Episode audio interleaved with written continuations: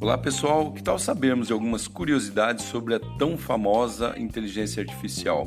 Olha só, uma delas é que apesar de parecer uma coisa extremamente nova, né, que está aí, chegou ontem, ela já existe desde 1940 e nasceu com aquele maluco do Alan Turing, que já acreditava em machine learning na época, né?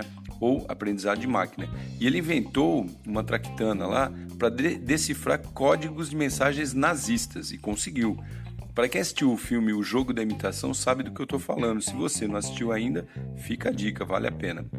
Outra coisa é que ela faz parte de nossas vidas e talvez ainda a gente não tenha percebido, pois é natural que associemos a inteligência artificial com robôs que andam e falam sozinhos, né?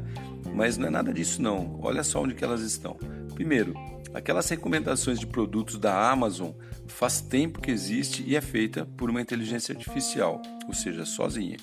A Alexa, que é aquela caixinha de som, né, que parece uma caixinha de som, que pode controlar eletrônicos da sua casa ou atuar até como uma secretária sua, também é uma inteligência artificial. O reconhecimento facial do Facebook também é. Chatbots, que são os mais comuns hoje em dia, até no WhatsApp tem, eles são uma espécie de inteligência artificial. E também está presente até no auxílio de diagnóstico de doença né, na medicina aí, e detecção de mentiras para alguma coisa aí de investigação. É super legal e ela está presente em tudo.